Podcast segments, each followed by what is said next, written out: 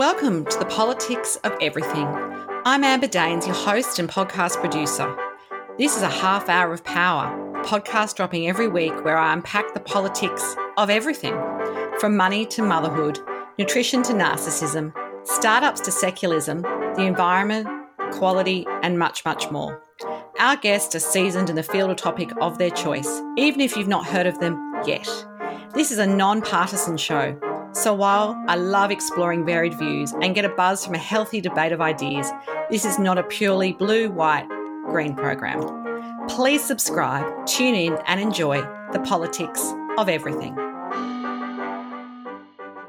Kim McKay and I once shared an office way back in 2008 down a small corner building in the heart of bustling East Sydney. That very same year, Kim was awarded as an Officer of the Order of Australia or an AO in 2008, and that was for distinguished service to the environment and the community. Fast forward 13 long years, and Kim has notched up seven years as the director and CEO of the Australian Museum, one of my all time favourite public spaces in Australia. Kim is responsible for strategic planning and management of the nation's first museum, including a collection of over 21.9 million natural resource and cultural objects and specimens. As the first woman to hold the role, in the Australian Museum's 190 plus year history. Kim leads the Australian Museum's master planning and has initiated a broad transformation program. This includes overseeing Project Discover, the museum's $57.5 million major transformation refurbishment of spaces. Kim has had a significant international career focused on the environment, marketing, communications, and non-fiction television. She, in fact, co founded the iconic Clean Up Australia and Clean Up the World campaigns in the 1990s. Museums remain such special places, and like many city kids in Sydney, I have such fond memories of many hours whiled away at the Australian Museum's dinosaur displays and cabinets full of treasures. Now, not only as a child, but also taking my own children over the past decade or so. But perhaps in a digitally obsessed society, these may not be as familiar places, they're as frequented as often as I would have gone perhaps 30 years ago. Let's find out. I am delighted to speak to Kim McKay on the politics of museums. Welcome. Well, hello, Amber. Good to be here. Indeed. So let's go back um, maybe a few decades for you. Where did you begin your career and was it what you thought it would be? Why or why not? it's more than a few decades now, I hate to tell you. Um, I just realised the other day that uh, this month we're recording this, um, I have marked my 40th year working. Oh, you must have started as a child prodigy. I, I must have, exactly. Uh, it's quite extraordinary when I think back. So, originally, after high school, I did a Bachelor of Arts Communications at UTS, or what is now known as UTS. Yes, Snap, a lot of good people have done that degree. It was really uh, very competitive to gain entry to it, but I had a wonderful time there and majored in journalism, sociology, and also majored in public relations. And it was when I, you know, those accidents of history, I call them the sliding door moments when I graduated.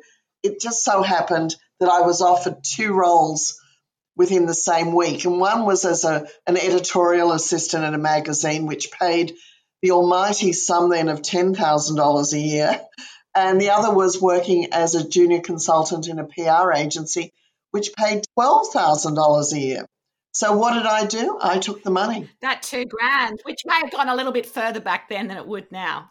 Oh, well, that's right, it did. And uh, I worked in a really fun uh, public relations agency where I really learned the craft. Uh, of what managing communications was really all about. And I worked with a terrific woman uh, who was the senior consultant I reported to called Marguerite Julian. And she she was sort of one of those PRs who knew people all over town. And pretty soon I was uh, uh, involved in all sorts of fun projects. And, and during that time, one of them was I participated in the Southern Cross Air Race, which was a fantastic event um, that went across Australia with a couple of hundred planes in it, aeroplanes. And there was an all women's team sponsored by our client, Schwarzkopf, the hair company. Wow. And they had a few spare seats because they were, um, they were flying a jet. It was one of the only jets in the air race. And so I went with and took a, a journalist along with me. And I suddenly went, this is what I want to be doing. I want to be doing bigger events and things. I don't want to be doing PR for light switches all my life, which was one of my clients. And they were very dear and um, I loved them. But, you know, I, I couldn't see myself just doing that forever. So it really made me think about the next move in my career. And I applied for a role that was advertised for the missing link, and it was to work on a big international yacht race. And I got the job. And from there, you know, I managed the Australian end of the BOC Challenge solo around the world yacht race, which embarked me on this great career of the first 10 years of my working life of working all over the world. Um, you know, the BOC group, the sponsor of the race, I would fly to different ports. And it really made me realize that there was this whole wonderful world of work out there and these big international events that I could work on. And so, pretty soon after, I started also working on the World um, Pro Surfing Tour here in Australia, which was fantastic. And I did some car racing and all sorts of things. So my world started opening up just because of that one little opportunity. I love I love that sliding doors analogy, and I, I, I can see there's a couple of themes in there in your work. It sounds like a bit of environmentalism, yeah. a water theme for sure, with all that uh, yachting and so forth. But I guess was it sort of about your personal drivers as well? Obviously, you could do PR for anyone. It's sort of a skill set which you can apply, like you say, to light switches or to environmentalism. What was it about sort of the latter that really drove you? Well, it's it's about, I guess, um, if my skill set had become in the management of communications, I realized there could be much broader imposts in that. So, other than straight PR, I started doing a lot of sponsorship negotiation uh, with companies and working out the sponsorship benefits, and a lot of um, working out the Uber promotional positioning of an event and marketing of it. And so I really stepped out of pure PR, for want of a better phrase, into more of the, the bigger picture marketing of events, putting the deals together, which I really enjoyed. I, I love a good, good win on a deal and, uh, and really looking at the whole perspective of a, a project or a product. So that's really what took me off in the marketing comms direction. And it was during the BOC challenge race, I think in it was eight, the 86 87 event, that an Australian Ian Kiernan entered the race, and all of the competitors had agreed to keep their plastic rubbish on board. Now, think about how long ago this was. This was 1986. That's right. We, we, we didn't mind a bit of plastic back then, did we?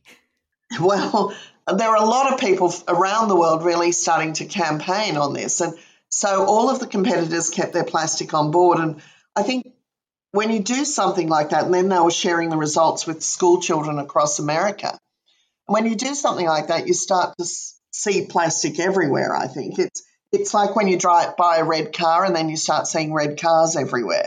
You know, it's just on your radar. Absolutely. So that consciousness, absolutely, yeah. That that I can see that. Yeah.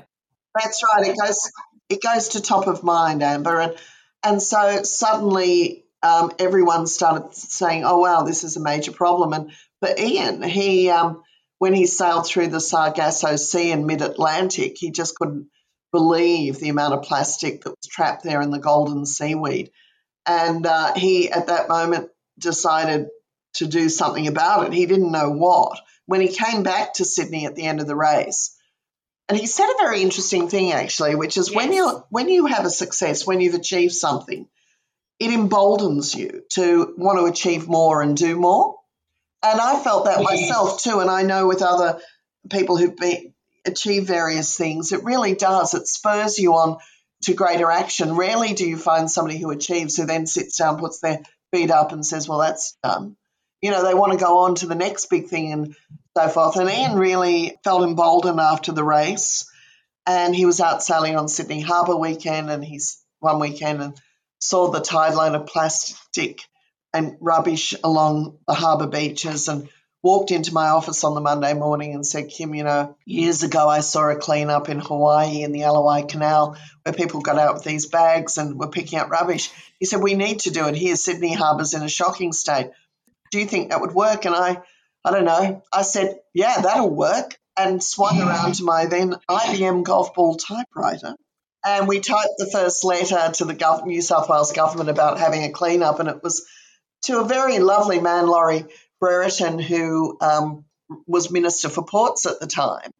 You know, I wanted to do the right thing, go the right way about it, write to the minister. And, and uh, about eight weeks later, we got a letter back saying, which had obviously been written oh, within the public service there, saying, um, Thank you for your idea, but uh, my department looks after the cleanup of Sydney Harbour and will continue to do so. Well, there's nothing like a no. There's nothing like a no to make you spring in forward because, you know, it was one of those first lessons I really started learning, which was don't ever ask permission. Just get out and do it if you want to do it. And Ian knew a lot of influential people, and through the race, we'd met a lot of people. And so uh, we put a committee together of basically friends, um, and we started the first Clean Up the Harbour Day, which was on the 8th of January 1989. And I still say it's one of the best days of my life, uh, which is really funny because it was about garbage. But it was just fantastic to see the community of Sydney turn out. Something like 40,000 people volunteered that day to clean up the harbour. The harbour, by the way, is massive. I mean, it- oh, it is absolutely. If anyone that doesn't live in Sydney, if you fly in, which I know no one flies anymore, but if you do fly in, you do get an idea of how long that plane says we're you know going along that coastline. It's it's not a small small space. That's right. So it has 270 kilometres of foreshore around Sydney Harbour, and um, we had clean-up sites all over the place, and it was just staggering the amount of rubbish we removed, over 5,000 tonnes and it was everything in there from building materials, dump cars, through to the normal packaging materials, the plastic packaging and bottles and wow. all sorts of things. And and shockingly, uh, the thing that really shocked everybody was that day we picked up 3,000 syringes around the, on the beaches of Sydney Harbour. And in those days, there used to be a needle exchange program up in King's Cross in East Sydney um, and so those syringes were being disposed of by being dropped in the street and then they were washed down the stormwater drains into the harbour. So if, if we didn't do anything else that day, we certainly raised awareness of the need for policy action immediately on this major public health issue of needle stick injury. So that was just by the by. Anyway, the phone started to ring around Australia the next day and um, it was it was truly amazing. People around Australia started saying, "Look, I want to do a cleanup in my area. And, and I'd written a little booklet of how to organise a cleanup. And uh, the first person to come and see us after that was from Tasmania, and he wanted to organise the day of the Derwent. And he basically followed the steps to a team. We went down, and suddenly there were 10,000 people out in Hobart to clean up the Derwent River, you know, and Hobart's a very small town. Absolutely. So, a huge amount of people. Yeah, with that, we knew that um, Australians really cared about this issue and were spurred to take action themselves. And, and uh, you know, Clean Up Australia was born out of that. And it, it was an extraordinary time. Yes. Uh, it, it was funny, you know, I was just thinking about it the other day with COVID. You know, we've seen the states really operate their states as if they were their own little countries by shutting borders and things. Well, the thing I learned early on in cleanup was we do operate like that because, of course, we were going off to other states only where people had invited us to come to. But there was always this resistance from politicians and others. You know, don't you come here telling us what to do? yes, some of that some of that hasn't changed, and that's and that's fascinating. So I suppose fast forwarding a little bit, how do you end up being the director and CEO of the Australian Museum? I mean, your background is so varied, but you know, a lot of people I know in that sector perhaps have worked in cultural institutions all their lives, but for you, it's quite recent. Yeah, sure. Well, um, again, sort of being a little bit in the right place at the right time, but after cleanup, a decade involved in that, I w- moved to America uh, initially to work for the Discovery Channel, where I ran their largest uh, production called Discovery Channel Eco Challenge. And then I moved to um, National Geographic Channel, where I became head of global marketing and comms for the channel. And so I spent seven years in the States at that time working in non-fiction television and really uh, gaining a much broader understanding of not just the environment, you know, which had become a, a very big part of my background, but also um, other areas of natural history and, and how you communicate that. And when I returned to Australia, I was invited to join the board of the Australian Museum, which I did and was really enjoying that when the role of director was advertised. And, you know, I'd, I'd been really anxious to do something else big. You know, when you work on things like Clean Up Australia and then Clean Up the World, you know, where I traveled the world with that project and working for National Geographic all over the world and Discovery Channel, you really have this hankering to do something else big. And I thought, wow, I can do that. You know, I've got the skill set actually, not a typical skill set, but certainly a skill set that's needed right now. And of course, having that huge communications background and understanding that the museum needed that. It needed somebody with, I, I guess, determination and vision to transport the museum into the future. You know, you mentioned at the outset that this museum is over 190 years old now, and it had never had a, a non scientist running the museum. They'd always been scientists. And it was really time, I think, for that shift to occur to understand that we're in the digital era and that museums need to also adapt through that. And they also needed skills like fundraising and how to put deals together, which which were never preeminent before in the director's role. Right. Yes, that makes sense. I mean, you need money to make, keep these places functioning. And, and I always think that museums obviously have a huge historical and cultural significance, but there's sometimes a degree of conflict. And I think about my time having worked in, in museum environments in the UK and so forth. You know, museums have to navigate that a lot better these days. So I think about the antiquities section, for example, the V&A Museum in London and you, look at this amazing sort of piece of a statue, but you kind of know it's been looted from somewhere in Asia and it's kind of got all this scientific evidence. And you sort of, these days, this is 20 years ago when I lived in the UK, like it was always never, I was never that comfortable with it, but it was just accepted. And I think now audiences are expecting us to be a little bit more culturally nuanced, more sensitive. So, how do you actually navigate that in a space like the Australian Museum? Well, I just see myself as a custodian of our collection and also very much facing up to a lot of issues that museums today need to think about. So, one of those issues on, in the scientific realm is climate change. So, I have made climate change communication and activity a pillar of what we do for the future. Now, the reason I've done that is because museums are very trusted institutions. People grow up, as you said you did, visiting the museum, and, and we have no political agenda. We're here to present the science and the scientific fact. So, you know, I don't mind putting that out front and centre here in Australia. We need to. A museum should be sort of these places of, of debate and discussion. Uh, they are uh, intellectual establishments historically. So there's no reason why we shouldn't tackle difficult issues. And the other difficult issue we're tackling is how we've treated First Nations people in Australia. And, you know, we've got a collection of over 20,000 Indigenous objects here in the collection, you know, that come from a broad range of communities across Australia. And we really need to, uh, I guess the word decolonize the museum has been thrown around a lot, but it's really more than that. It's it's self determination for First Nations people. So um, we're very fortunate that the Australian Museum has a First Nations team, got some great leadership in it, and I'm just about to appoint uh, a First Nations person to the executive leadership team and really give the role of First Nations in the museum more prominence and more voice and more advocacy because we need to be involved in that. And that's demonstrated by uh, a major exhibition that will be opening in May this year called Unsettled and we did the largest ever consultation with First Nations people across Australia on this exhibition.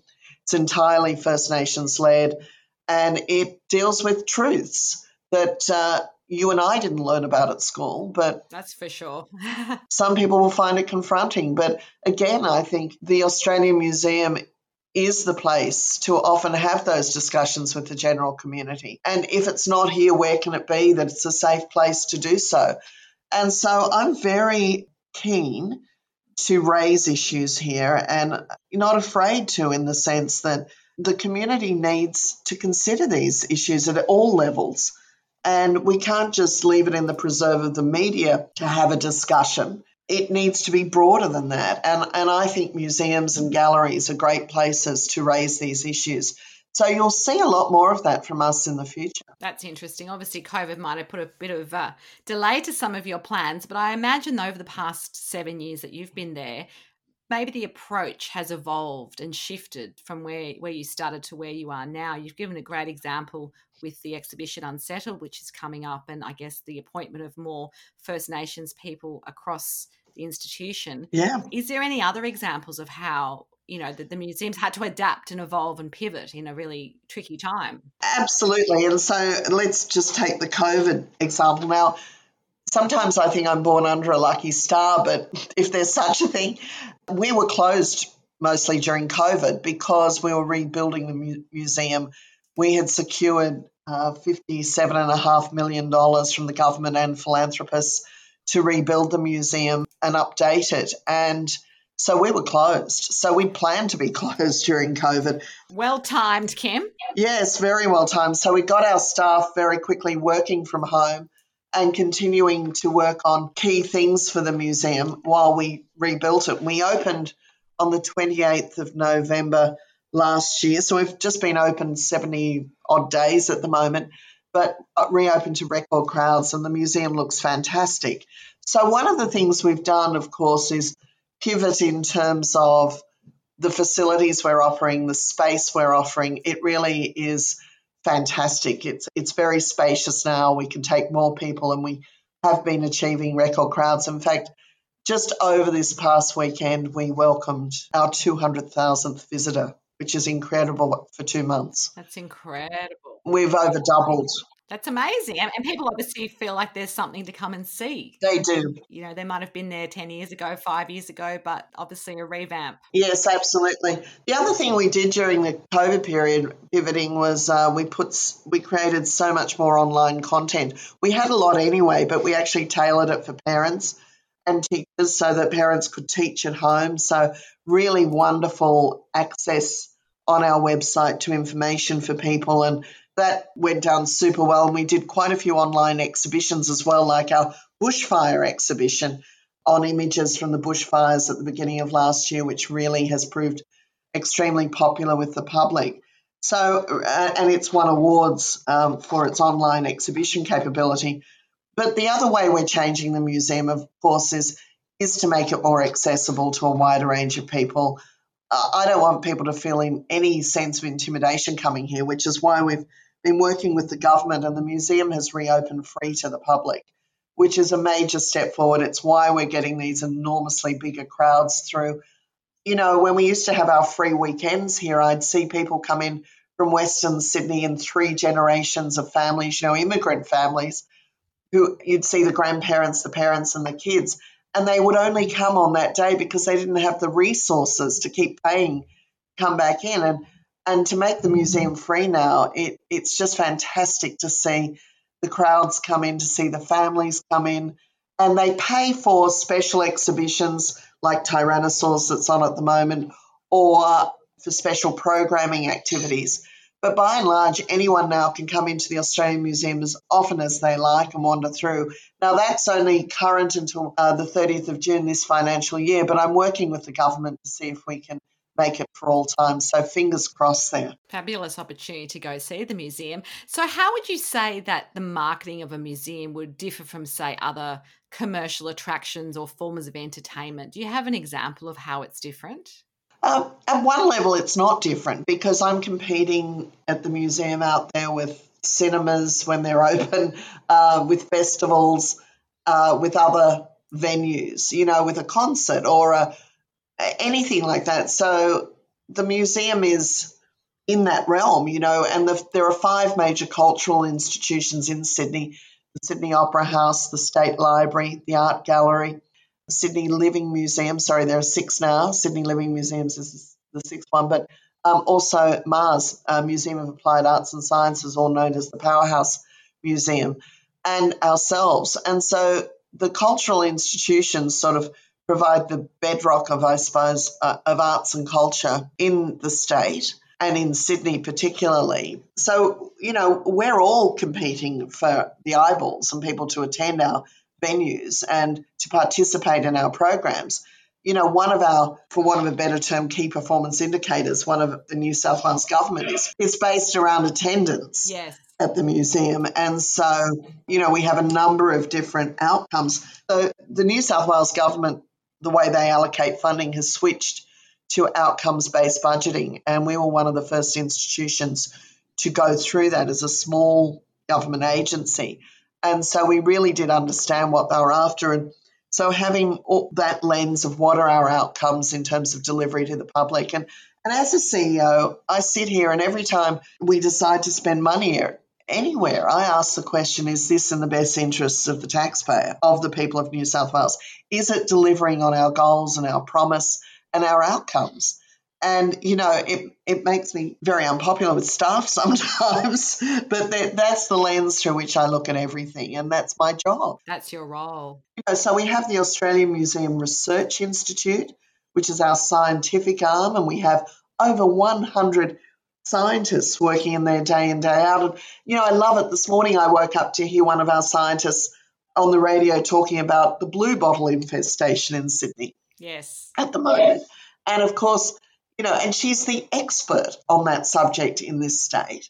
And, you know, is so authoritative. And she's one of your own. It's amazing. So there's a lot of relevance, I guess, to what you're doing and what our modern lives look like, which with people might traditionally not think of an institution like the Australian Museum as having that role, but it sounds like it's broader. Yeah, well, they think of that they come to the museum and they see the exhibitions, but they don't understand often the depth of work that goes on behind the scenes and the really important science that takes place here day in, day out. And I'm very proud of our scientists for what they do and how they contribute to our understanding of what's happening with biodiversity. I mean, just look at our citizen science project, Frog ID, which we created a few years back. It's the most successful citizen science project in the country. It's got an incredible app that you can download for free and you can go out with your family or friends and you know when frogs are calling you know record those calls. We tell you what sort of frog it is but we're getting the gps data on where those frog populations are. So for example after the Bega bushfires our data set of frogs in new south wales was the only comprehensive data set on any group of animals that existed and that's all because of the public being part of Frog ID and, and us really doing this massive research project using the public's interest and ability to operate a phone. And we've all got that power now in our hands with iPhones. And uh, it was a matter of setting up the project and creating that app. IBM helped us. Uh, we got a grant from the federal government for it.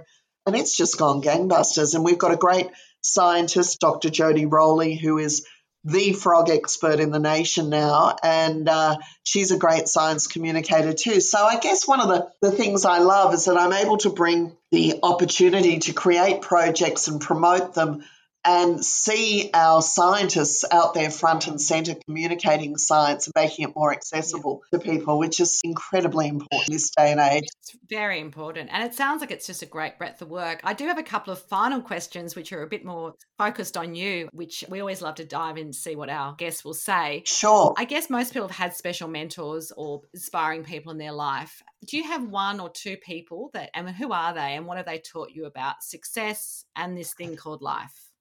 I guess I'm a sponge for uh, listening to great leaders in different ways. I was very lucky that early on my career, I, I mentioned Marguerite Julian. She was sort of my first mentor at work. And then I worked with an incredible man, Mick Harfield, for many years.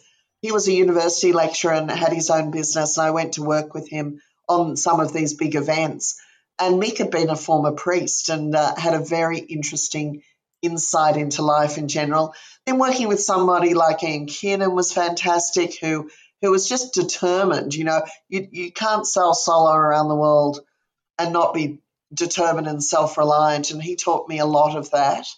And then, of course, just working in the States, I had some mentors there. But somebody, you know, having a lifetime mentor, uh, somebody I really admire and I always turn to if I've got a question or a dilemma is Wendy McCarthy, who course, runs uh, did run McCarthy Mentoring. Now her daughter does, Sophie McCarthy.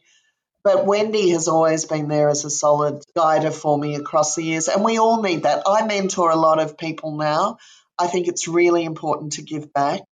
And I'm very fortunate, you know, here at the museum, my first president of trustees was Catherine Livingstone, who is just the most exceptional person. And so I'm very lucky to also have had Catherine Livingstone as a sounding board and guider in my life. And Sam Mostyn, who is has been a dear friend for a long time. You know, she's a former president of the museum too, and a great person to sit down and brainstorm with. So I really advocate for surrounding yourself with good people and listen to them and learn from them. And boy, I, am uh, mentoring a young woman at the moment who's a, a professional sports person in the, she's an Iron Woman. And she's 22 and passionate about the environment as well and studying environmental science at uni concurrently. And I learned so much from her. That's why I mentor her. It's what I get from her. I get this 22 year old full of great ideas. Oh, yeah, it's two way, which a lot of people do say.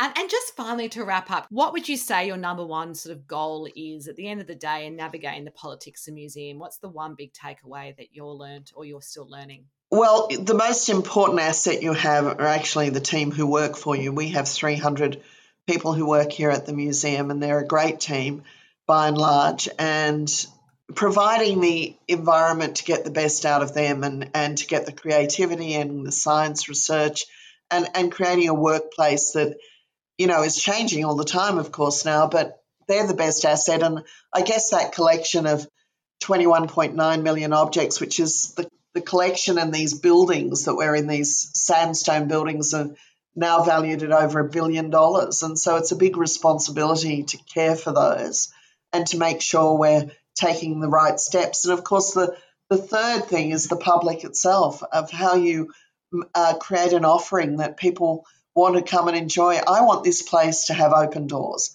it to be a new town square, really, where people can come in all the time, learn something new, enjoy the cultural institution for what it is, and and really understand that while we're talking to you about the past in many ways and showing you things from the past we're helping understand the present day, but most importantly, we're really projecting into the future and and what being a, a, a, valuable and exciting and vivid museum means for the future. And, and that to me is incredibly exciting. We're in this digital age, as I mentioned, you know, and, and forging a new path here in that world is really has a sense of responsibility. Interestingly, the new head of the Natural History Museum in London is also a non scientist now. He's the former head of Amazon in the UK. Oh, you've pioneered the way, Kim. Well, maybe it's happened in a few other places too, where we've been able to demonstrate that in this day and age, you know, maybe you need different skill sets as the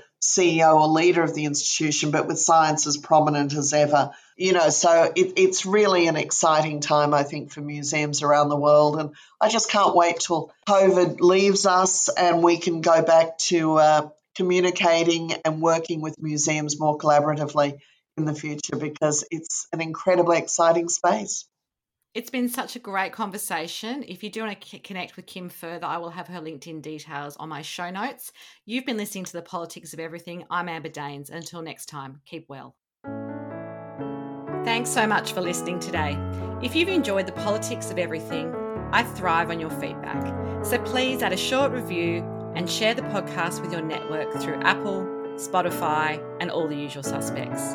I'm always on the hunt for new and diverse guests, so if you or someone you know has a fresh idea you're busting to get out there, please email me at amber at amberdaines.com and my crew will get back to you very soon.